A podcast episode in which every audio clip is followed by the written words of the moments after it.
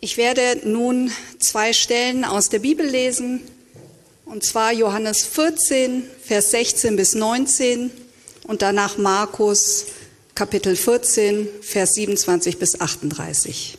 Und ich werde den Vater bitten, und er wird euch einen anderen Ratgeber geben, der euch nie verlassen wird. Es ist der Heilige Geist, der in alle Wahrheit führt.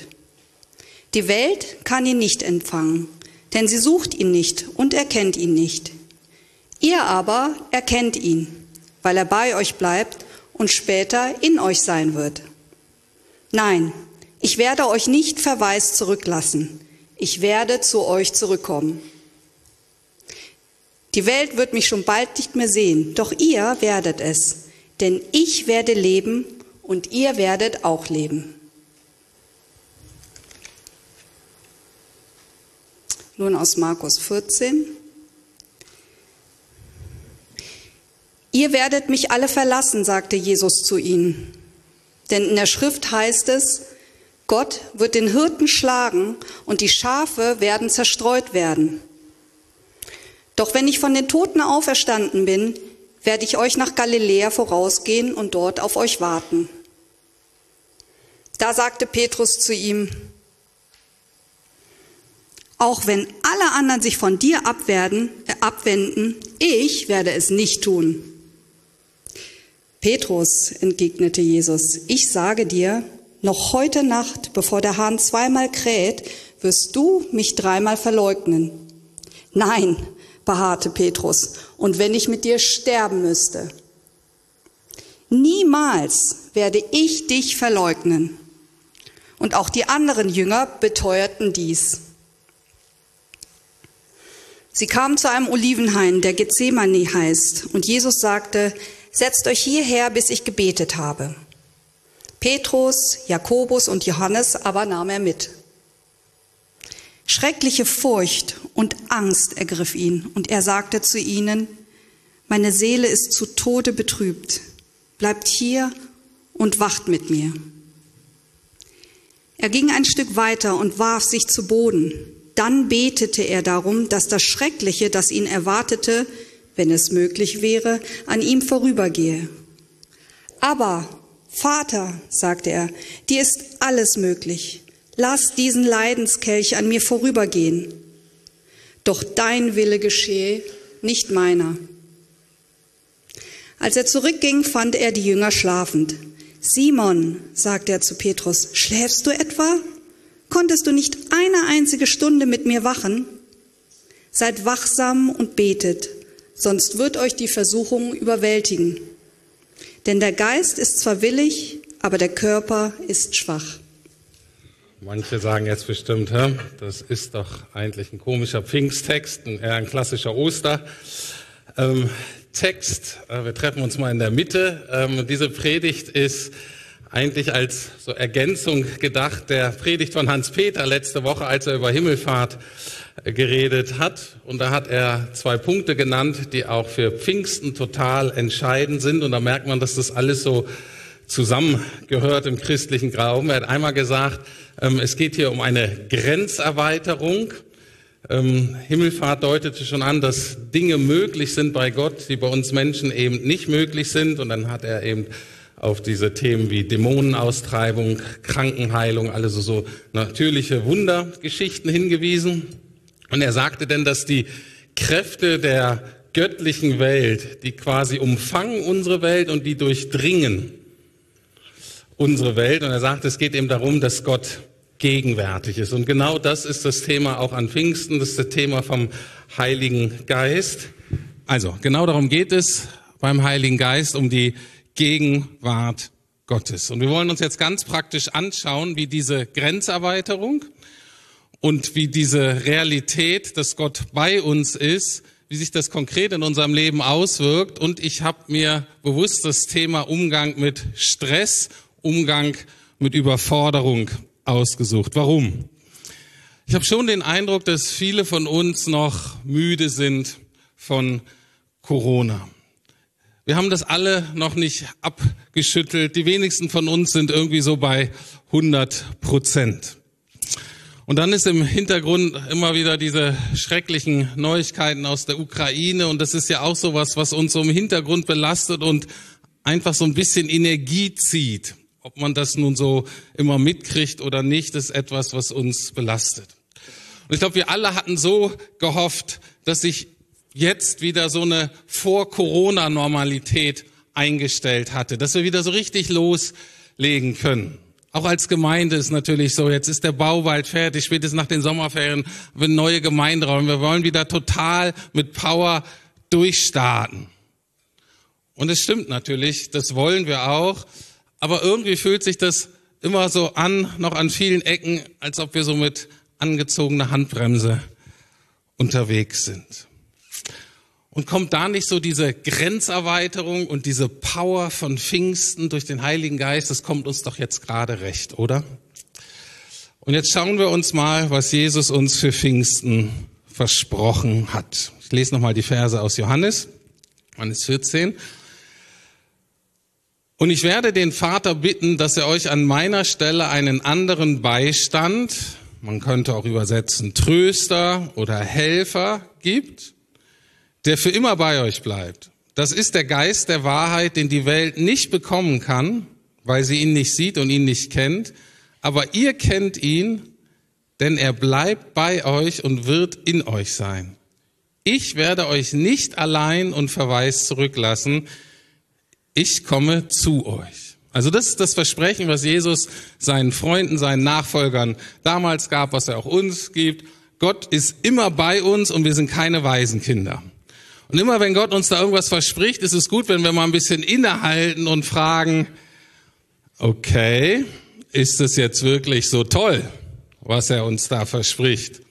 Brauche ich das eigentlich? Ist es relevant für mein Leben? Brauchen wir das als Gemeinde jetzt für die nächste Phase? Klar, für Kinder, ne?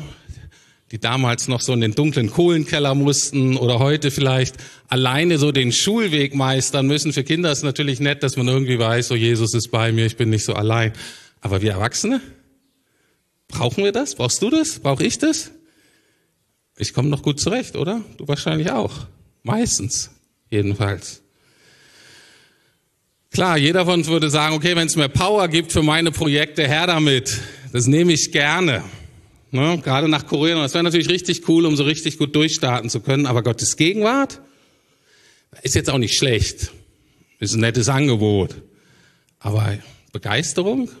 Seid ihr deswegen aus dem Häuschen? Ähm, ich bin es.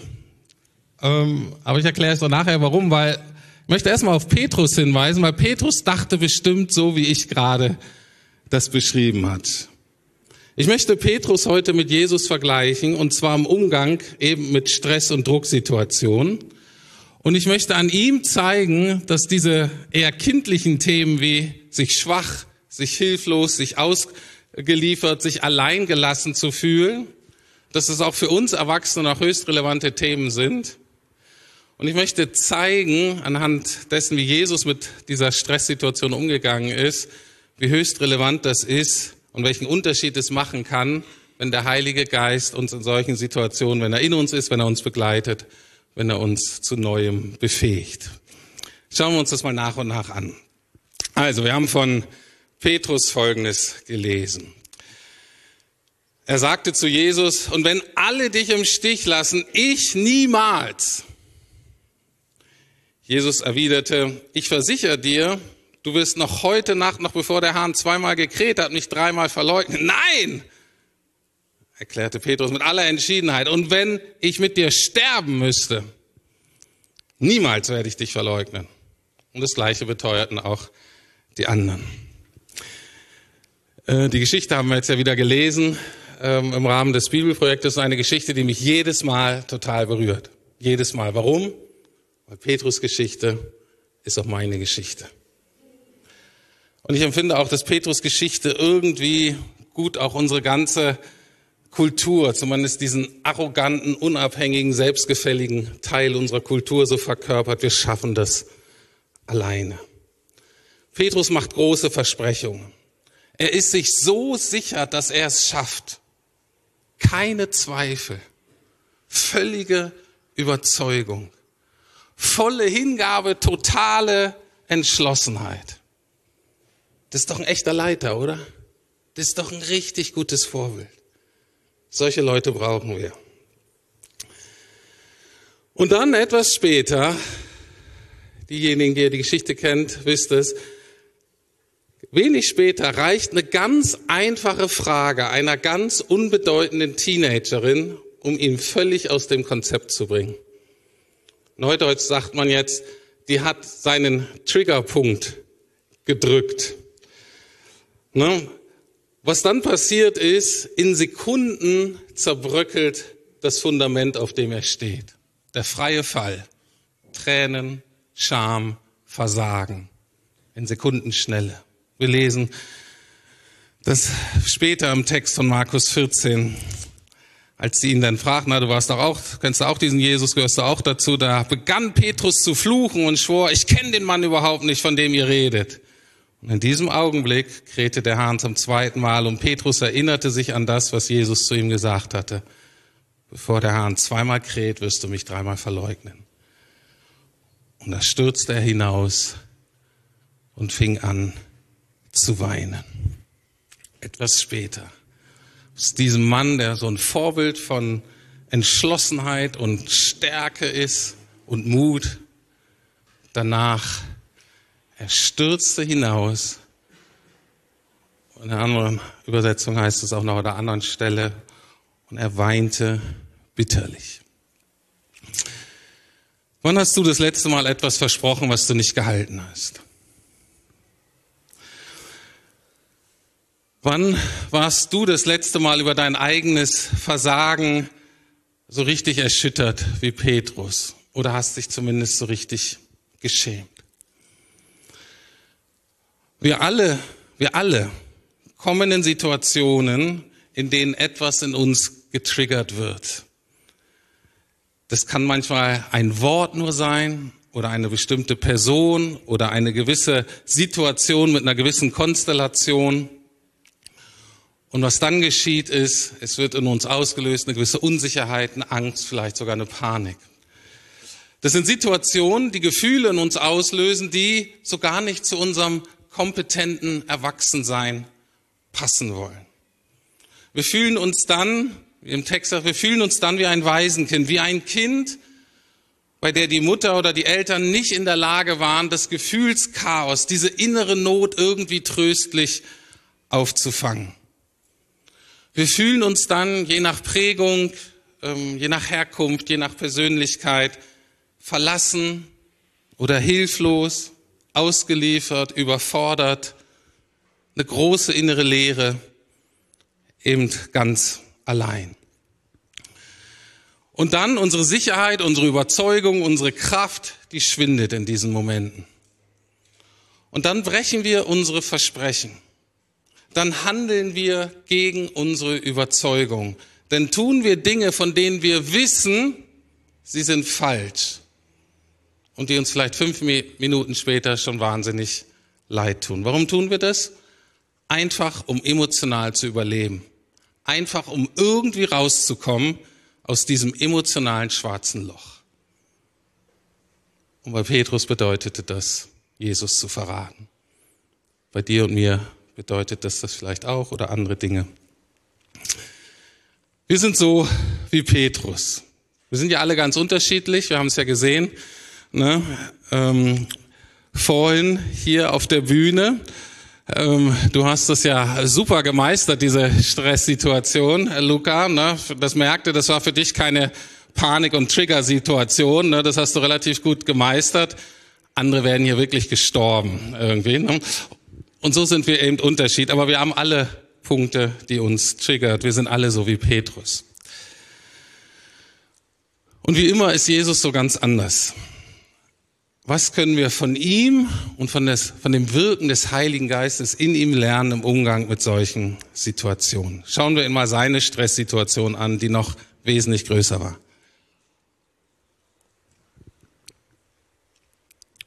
Markus 14, 32 nochmal. Sie kamen in einen Olivenhain namens Gethsemane. Dort sagte Jesus zu seinen Jüngern, setzt euch hier hin, bis ich gebetet habe. Petrus, Jakobus und Johannes, quasi so seine engsten Freunde, jedoch nahm er mit.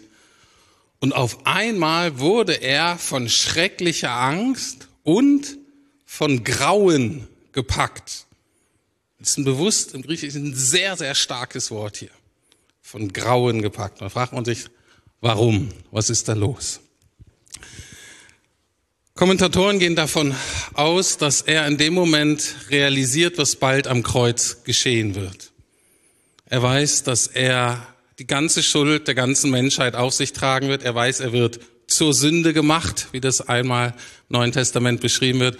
Und er weiß, dass das bedeutet, dass sein heiliger, guter Vater keine Gemeinschaft mit Sünde haben kann, per Definition. Und er wird von seinem Vater getrennt sein. Und er antizipiert eine Situation, die er so nicht kannte. Jesus war ja, jetzt mal psychologisch ausdrückt, der einzige Mensch, der durch den Heiligen Geist immer sicher gebunden war an den Vater. Keiner von uns kennt das. Unsere, selbst die besten Eltern kriegen nie diese 100 Prozent hin. Psychologisch würden wir sagen, Jesus hatte 100 Prozent Urvertrauen, Jesus hatte 100 Prozent sichere Bindung an Gott. Und nun antizipiert er diese Situation, dass er bald wie ein Waisenkind sein wird. Verlassen. Und bei diesem Gedanken allein kriegt er eine Panikattacke. Angst und Grauen. Aber noch ist der Heilige Geist in ihm. Noch können wir lernen, wie geht man mit solchen Situationen um. Und wenn wir das sehen, ist es ein Riesenvergleich zu Petrus. Ich möchte vier Punkte nennen. Erstens, Jesus gibt zu vor sich selbst und vor den anderen, mir geht es schlecht, bei mir ist gerade nicht alles okay. Bei Petrus, ich schaffe das, kein Problem, alles okay. Jesus sagt Folgendes, die Qualen meiner Seele bringen mich fast um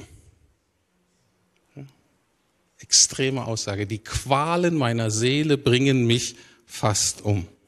Jesus, der alle anderen geheilt hat, Jesus, der die schwierigsten Situationen in der Öffentlichkeit und privat immer souverän gemeistert hat, der sagt jetzt Folgendes. Die Qualen meiner Seele bringen mich um. Was lernen wir daraus? Der Heilige Geist möchte uns befähigen, der Realität ins Auge zu sehen, so schrecklich sie auch sein mag. Jesus sagt nicht, dass alles okay. Er sagt, nee, es ist schlimmer, als ich es mir je hätte vorstellen können. Das ist der erste Punkt. Zweiter Punkt, er ist in der Lage, um Hilfe zu bitten. Er sagt, ich schaffe das nicht alleine, ich brauche euch. Er sagt, bleibt hier und wachet oder bleibt hier und haltet euch wach. Anders ausgedrückt, ich will jetzt nicht alleine sein. Bleibt einfach bei mir. Tröstet mich mit eurer Gegenwart. Wenn ich das so lese, ich, ne, Rüdiger Sumann, äh, dann ist das für mich eine riesengroße Herausforderung. Ich beiß mir oft lieber auf die Zunge, als zuzugeben, dass ich Hilfe brauche, dass ich zutiefst ein abhängiges Wesen bin. Aber es ist eine Wirkung des Heiligen Geistes, uns aus unserer Autonomie, aus unserer Unabhängigkeit herauszurufen und zuzugeben zu lernen, ich bin abhängig. Ich schaffe es nicht alleine. Anders ausgedrückt, der Heilige Geist führt immer in die Gemeinschaft mit anderen Menschen. Isolation ist die Strategie des Teufels. Ganz einfach sagt, wenn ihr den mitnehmt, habt ihr schon viel mitgenommen heute. Heilige Geist führt in die Gemeinschaft mit anderen. Isolationsstrategie des Teufels.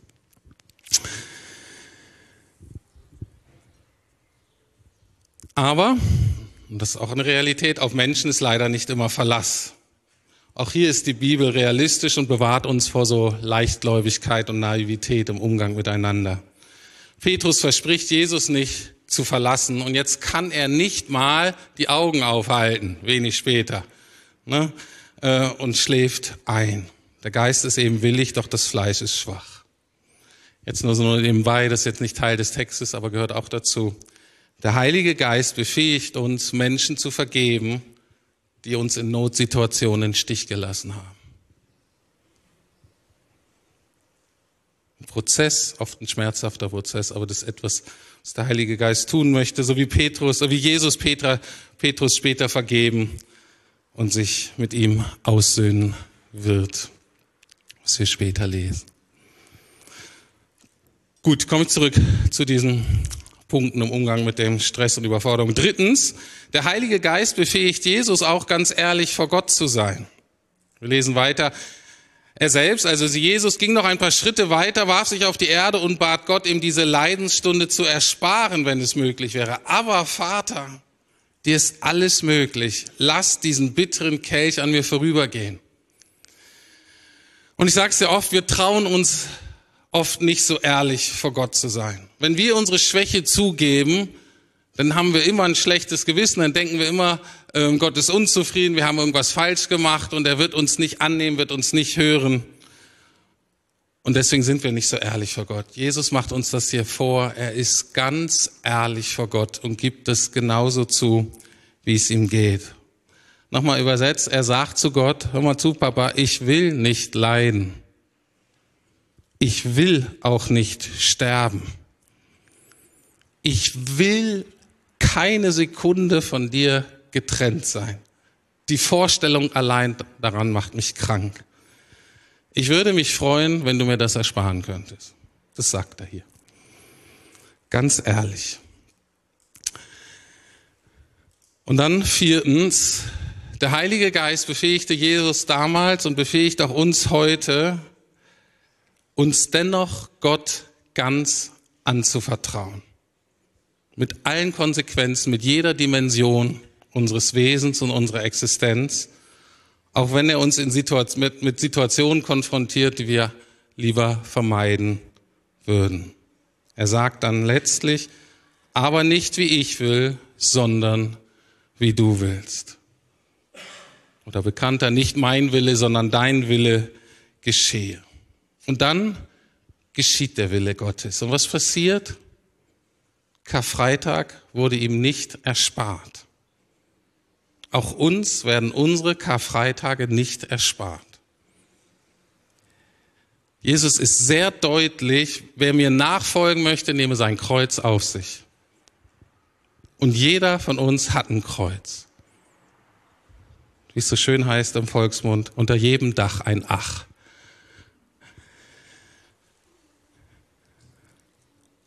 Aber es folgt, oh Wunder, Ostersonntag. Es folgt die Auferstehung. Es folgt etwas, was keiner auf dem Schirm hatte. Und genauso ist es auch bei uns. Auch uns bleibt Leid und Überforderung und Scheitern nicht erspart. Aber der Heilige Geist, der befähigt uns, uns Gottes Willen wirklich so ganz anzuvertrauen mit allen Konsequenzen. Und was dann geschieht, wenn wir das tun, ist besser als alles, was wir uns je hätten vorstellen können. Es ist Auferstehung. Es ist Ostersonntag. Aber es geht durch Karfreitag. Ich fasse nochmal zusammen. Jesus verspricht, uns den Geist der Wahrheit zu geben. Johannes 14, Vers 16. dann sagt er, er bleibt bei euch und wird in euch sein. Ich werde euch nicht allein und verwaist zurücklassen. Und das ist, wie gesagt, höchst relevant für unser Leben. Und das Gute ist, nicht wie Petrus einfach voranzustürmen, sondern vielleicht wie Jesus ehrlich mal in die Zukunft, in die nächste Woche, in den nächsten Tag zu gucken und zu sagen, okay, welche Herausforderung könnte da auf mich warten? Und dann würde ich uns alle und allen vorschlagen, den Heiligen Geist bitten, einzuladen, uns, uns zu Folgendes zu befähigen. Ihm zuzugeben, dass es eine echte Herausforderung für mich ist und dass ich das alleine nicht schaffe. Dass er uns dann den Mut schenkt, Menschen konkret um Unterstützung zu bitten. Vielleicht praktisch oder finanziell oder durch ein Gebet oder sagt, könntest du mich da anrufen oder kannst du vorbeikommen und einfach bei mir sein für eine Zeit. Vielleicht auch wenn es angemessen ist, kannst du heute Nacht bei mir übernachten. Ich schaff's alleine nicht. Drittens, ganz ehrlich vor Gott zu bekennen, wie es dir geht. Was du willst und was du nicht willst. Welchen Ausgang der Situation du dir wünschst. Kannst du ihm alles sagen. Genauso wie Jesus. Wie du dir das vorstellen würdest. Deine Version A vom Leben. Aber dann immer damit zu enden, alle diese Aspekte dieser Situation, alle inneren und äußeren Punkte deines Erlebens dort in Gottes Hände zu legen und zu sagen, dein Wille geschehe. Denn ich weiß, dass dein Wille für mich selber, für meine Mitmenschen, für mein Umfeld, für die Gemeinde, für das Reich Gottes das Allerbeste ist, was geschehen kann. Danke. Die Predigt heißt Begeisterung der Nachfolge. Warum begeistert mich diese Wahrheit so und dieses Wirken des Heiligen Geistes? Ähm, wenn ich einen Schritt zurück sehe, sehe ich zurzeit gerade, ein bisschen karikiert, vereinfacht, aber ich sehe im Grunde gerade zwei Richtungen unter uns Christen. Das sind die einen, die ganz klar sagen, dein Wille geschehe. Ne? Die geben aber oft ihre Überforderung, ihre Abhängigkeit, ihre Not nicht zu. Das ist eher so eine Nachfolge Augen zu und durch. Und die Beschäftigung mit den eigenen Gefühlen, mit den eigenen Wünschen, mit den eigenen Bedürfnissen ist für sie eher Ablenkung in der Nachfolge. Das führt ja zu nichts. Das Motto ist nicht jammern, machen, nur die Harten kommen in den Garten. Das sind so die einen. Okay? Dann gibt's aber auf der anderen Seite auch die anderen, die ehrlich die Schritte eins bis drei gehen, die ganz ehrlich vor Gott und den Menschen sind, was die eigenen Wünsche und eigenen Bedürfnisse angeht. Die aber dann die Schlussfolgerung ziehen, dass ein Gott der Liebe ja gar nicht von ihnen verlangen könnte, dass sie sich für etwas entscheiden müssen, was gegen die Erfüllung ihrer Wünsche, ihrer Bedürfnisse, ihrer Prägung geht. Sie sagen zwar, Gott, dein Wille geschehe, aber in den Grenzen, die ich definiere. Und es bedeutet letztlich, die letztlich sagen, mein Wille geschehe. Und was mich daran begeistert, ist, dass Jesus uns zeigt, dass der Heilige Geist jeden Einzelnen von uns und auch uns als Gemeinde und auch als vielleicht Milhammer Verband und sonst Nachfolger Jesu auf der Welt in Deutschland, dass er uns befähigen möchte und befähigen kann, alle diese vier Schritte zu gehen. Und wenn wir bereit sind, diese vier Schritte zu gehen, dann erwartet uns bei aller Heraus- und Überforderung, die jeder und jede von uns immer wieder erleben wird, immer wieder auch den Trost und die Gegenwart Gottes. Und wir können erfahren, dass wir wirklich Gottes geliebte Kinder sind, die nicht verlassen werden. Und das macht all den Unterschied in unserem Leben. Und diesen Trost und diesen Beistand, den wünsche ich uns allen, jeden Tag. Und auch diesen Trost und Beistand, das wünsche ich mir, dass wir, wann wir können, ihn weitergeben an unsere Mitmenschen, an unser Umfeld.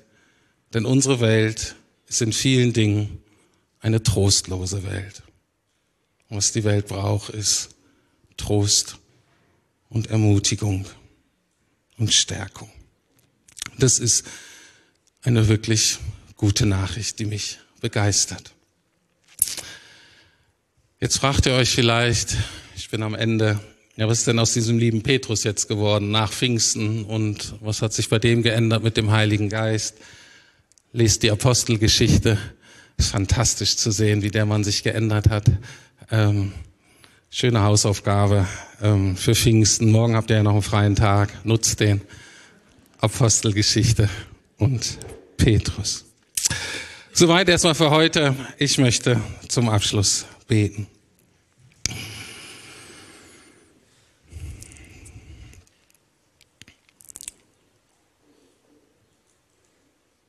Heiliger Geist, ich danke dir, dass du gekommen bist und diese Arbeit in uns tust. Gerade diese Arbeit, wo wir so widerspenstig sind, wo wir uns gegen sperren, dass du uns befähigen möchtest, uns Herausforderungen zu stellen, uns da zu verändern, wo wir selber wirklich an unsere Grenzen kommen, wo wir nicht mehr weiter wissen, wo wir zugeben müssen, wir schaffen es nicht alleine. Und Herr Jesus, ich danke dir so sehr, dass du das vorgelebt hast. Jesus will dir sagen, wie begeistert ich von dir bin und ich aus dem Staunen nicht herauskomme. Herr, du bist wahrer Gott und eben auch wahrer Mensch. Und wir wollen dich loben und preisen, uns dir ganz anvertrauen, weil du der gute Gott bist. Und Herr Jesus, wir wollen wirklich so werden wie du. Und wir wissen, ohne dich, Heiliger Geist, schaffen wir das kein Zentimeter, keine Minute in unserem Leben. Und deswegen danke ich dir so sehr, Herr, dass du uns nicht verwaist zurückgelassen hast, dass du uns nicht alleine zurückgelassen hast, dass du nicht gesagt hast, so, jetzt habt ihr die zehn Prinzipien, strengt euch an, ihr schafft es schon. Nein, Herr, wir dürfen dir sagen, wir schaffen es nicht. Und wir laden dich ein, dass du in uns wirkst, durch uns wirkst, uns veränderst. Hab du, hab du Dank dafür. Amen.